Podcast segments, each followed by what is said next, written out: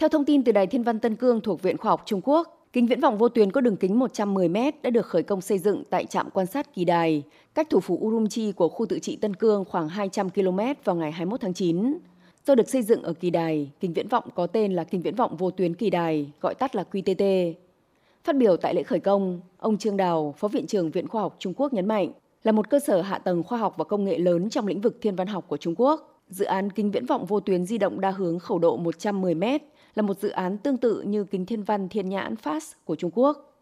Thời gian xây dựng của dự án này là 6 năm. Sau khi hoàn thành, các nghiên cứu khoa học sẽ được thực hiện trong các lĩnh vực như sóng hấp dẫn nanohep, vụ nổ vô tuyến nhanh, lỗ đen, vật chất tối, thiên thể và nguồn gốc của sự sống, đồng thời cung cấp các hỗ trợ công nghệ mạnh mẽ cho các hoạt động ngoài không gian của Trung Quốc trong tương lai. Bà Vương Na, người đứng đầu Đài Thiên văn Tân Cương, trong một cuộc trả lời phỏng vấn Thời báo Hoàn Cầu cho biết, kính viễn vọng vô tuyến kỳ đài có giải tần làm việc rộng từ 150 MHz đến 115 GHz, có nghĩa là nó có khả năng quan sát sóng vô tuyến từ cấp mét đến mm với độ chính xác cao và cũng có thể quan sát 3 phần tư bầu trời.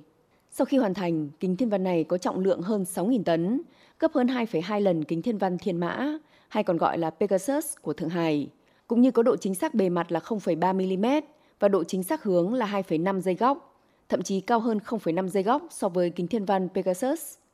Bà cũng cho biết đây là kính thiên văn vô tuyến lớn nhất nhưng có thể quan sát được chính xác nhất sau khi hoàn thành. Được biết, kính viễn vọng vô tuyến di động đa hướng lớn nhất thế giới hiện nay ở Đức và Mỹ có đường kính anten là 100 mét.